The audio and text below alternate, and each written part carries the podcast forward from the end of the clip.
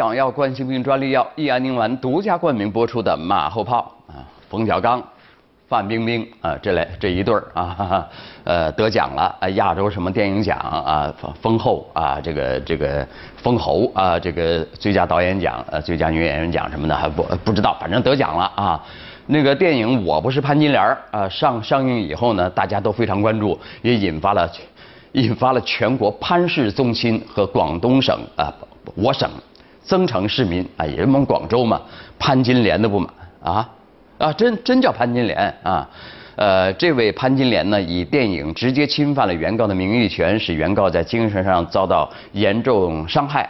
呃，电影的出品呢、预告、宣传以及上映，使对原告的侵权行为大范围扩散，给原告及其家人、家族名誉上造成重大损损害，呃，社会评价严重受损。不但原告精神上极其压抑苦闷，他的家人和潘氏家族整体社会评价急剧降低。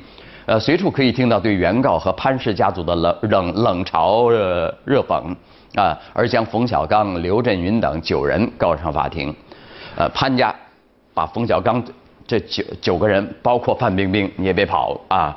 呃，告了啊，法院也受理了啊，他就是个严肃的事儿。按理呢，冯小刚就得应诉啊。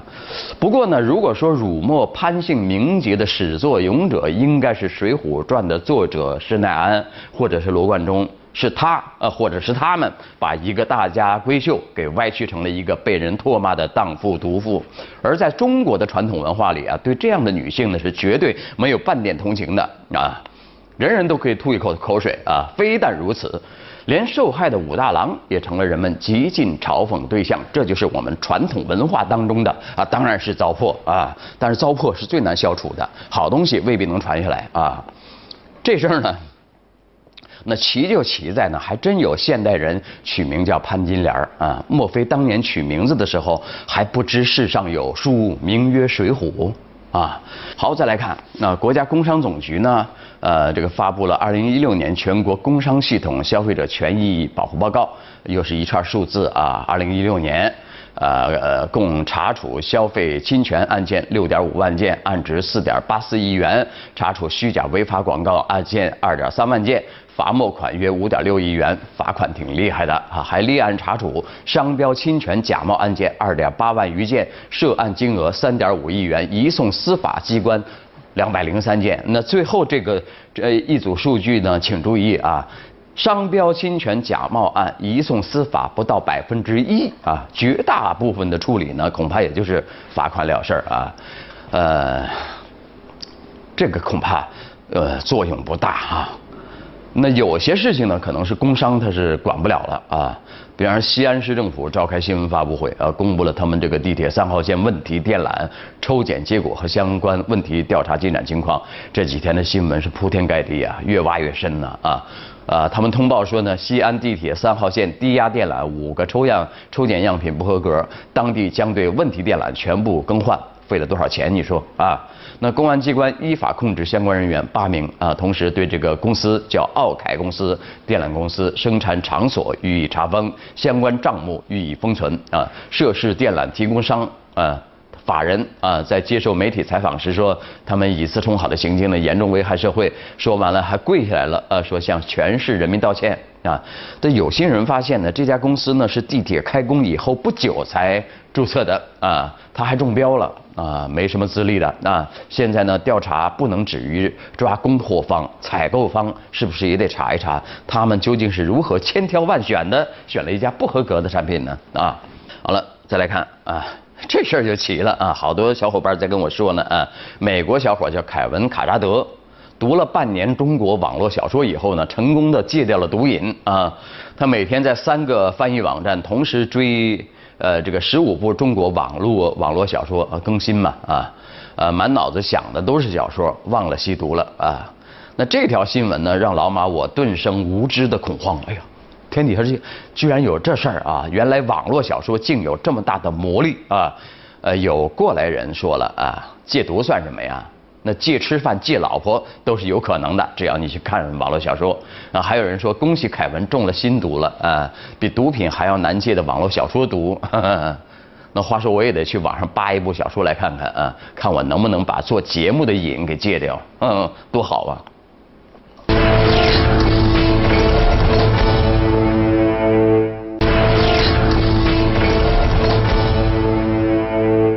趁热打铁，这个西安地铁三号线的事儿呢，我们还要深入的挖一挖啊。这个事件呢，呃，现在呢，就是很多媒体都在报道啊，这个呃舆论热度相当高啊。来看《新京报》的评论：地铁问题电缆何以一路畅行？啊，分析嘛啊。那在对这家企业呃奥凯电缆的生产方陕西奥凯电缆有限公公司进行了解后呢，恐怕很多人都很诧异。这成立于二零一二年十一月二十七号，二零一四年才开始生产，为什么首首次竞标竟然就可以其他六击败包括大型央企在内的家竞标对手，拿下了西安地铁三号线的大单呢？而且二零一五年十月呃十二号到十一月七号。西安市质量技术监督局根据群众举报，先后四次赴地铁三号线工地进行执法检查，抽检奥凯电缆六个批次，其中三次检查结果为产品质量不合格，一次为伪造检验报告，也对其进行了行政处罚。那尽管如此呢，奥凯电缆不但正常向西安地铁三号线供货，还扩张到成都、重庆等地，甚至还拿下了陕西省著名商标的荣誉啊。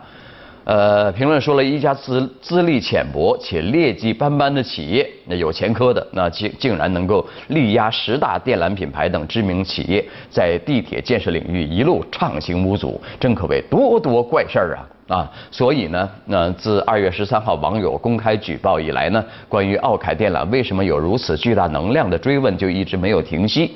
呃，甚至随着信息的进一步披露，啊，追问的声音也是越来越大了。你混不过去了，查吧，啊，毕竟很难让人相信，如果没有权力加持，这个奥凯电缆怎能如此生意兴隆啊？啊，那事件最终如何走向，只能希望西安相关部门能够尽早查明真相，给公众一个满意的答复。因为这个奥凯电缆的客户呢，还 遍布全国了啊，因此国家层面的质检总局呢。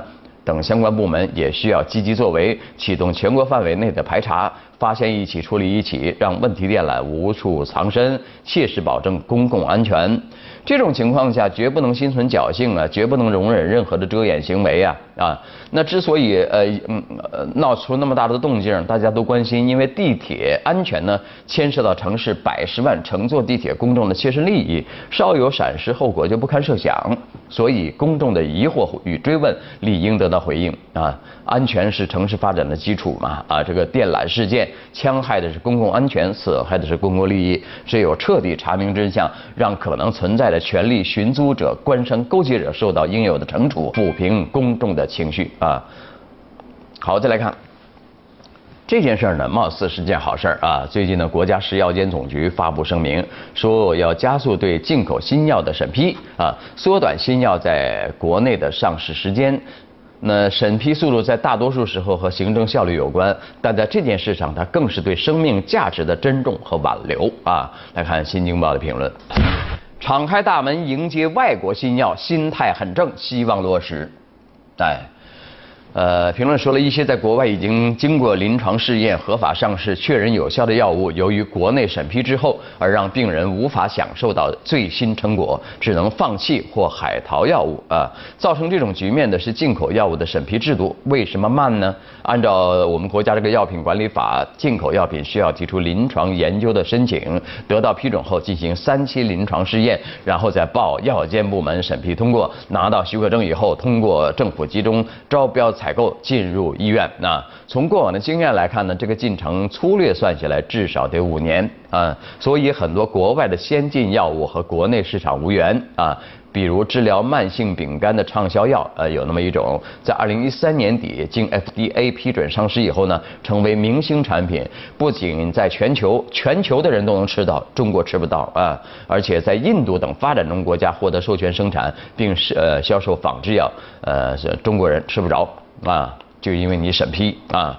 药物进行临床试验，啊，是新药审批的必备条件，啊，事关千万人的用药安全，如此重要的环节理应受到重视，谨慎对待。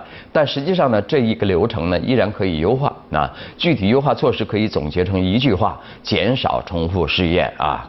进口药品获得新药证书只是万里长征走出的第一步，那之后他还要还要过五关斩六将呢。那进入医院销售必须通过省级准入和医院准入，呃，省级准入及药品招标。目前呢，这个流程也普遍超过一年。如果没赶上趟，只能等下下一周期；而通过省级招标以后，还要再过医院采购关。大部分医院一至两年才开一次药事委员会议，甄选药品。那进不了医院，医生就不能开处方。那即使省级准入和医院准准入都顺利通过，新药想要成为可报销药品，还需进医保目录。哎呦，这个过程更漫长了。啊，说起这个医保目录啊啊呃，诞生这个十快十八年了啊，只在二零零四年、二零零九年、二零一七年更新过三次，最近两次更新时间的这个时间差呢，长达八年啊。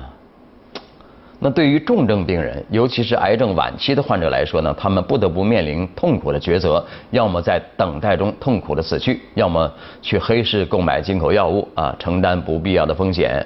呃，所以不仅要加快进口新药的审批效率，也要缩短审批结束呃到药品被患者使用之间的时间。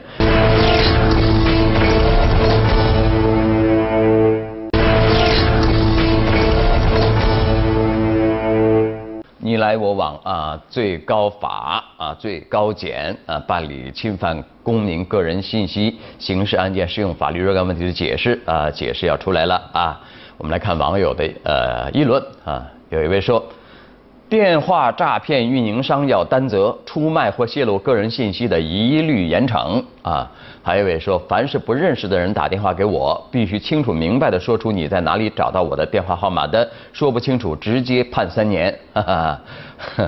这个个人信息泄露呢，是电信诈骗等严重犯罪的基础，老百姓是深恶痛绝啊！明确量刑标准呢，提高了犯罪成本，相信可以有效打击侵犯个人信息罪，进一步从源头上减少许多其他犯罪情况的发生啊，是个好事情啊！希望好事真正能办好。那再来看，国务院主办的中国发展高层论坛，央行副行长啊，这个潘功胜啊说了。部分企业海外投资存在非理性和异常投资行行为啊？怎么呢？有很多企业呢，在中国的负债率已经很高了啊，再借一大笔钱去海外收购足球俱乐部啊？有一些呢，呃，在呃直接投资的包装下转移资产啊？我们听听网友们的意见啊，也也位说了，人家收购俱乐部和中国足球没关系啊，至于负债率高还借钱，银行心知肚明啊。呃，还有一位说了很多企业去收购国外足球俱乐部是为了打响知名度啊，广告费啊。欧洲最近一段时间的经济不景气，足球俱乐部也在大减价促销。呃，中国企业投资也是普通的商业行为，呃，但是做事呢一定要量力而行啊。没没那个金刚钻呢，就别揽瓷器活，把人家好好的球队搞烂了怎么办呢？哈哈。好，再来看，呃，茅台酒啊，这个是中国呃的这个特产，也是呃国酒啊啊。但是最近有媒体揭露，在茅台镇上啊，暗藏着不少高端定制假茅台，而且这假茅台呃生产销售还能提供一条龙的服务啊。我们来看网友们的评论啊，有位说了，同一个镇有人造假茅台啊，茅台酒酒厂会不知道？还有一位说，真正的茅台镇老老酒家私人酿酒的，不比所谓的国酒茅台差啊。呃，在商业上，国人有这么一个特点啊，一个项目好，然后所有人都山寨着做同样的事儿，结果自然是竞争激烈，甚至是恶性竞争。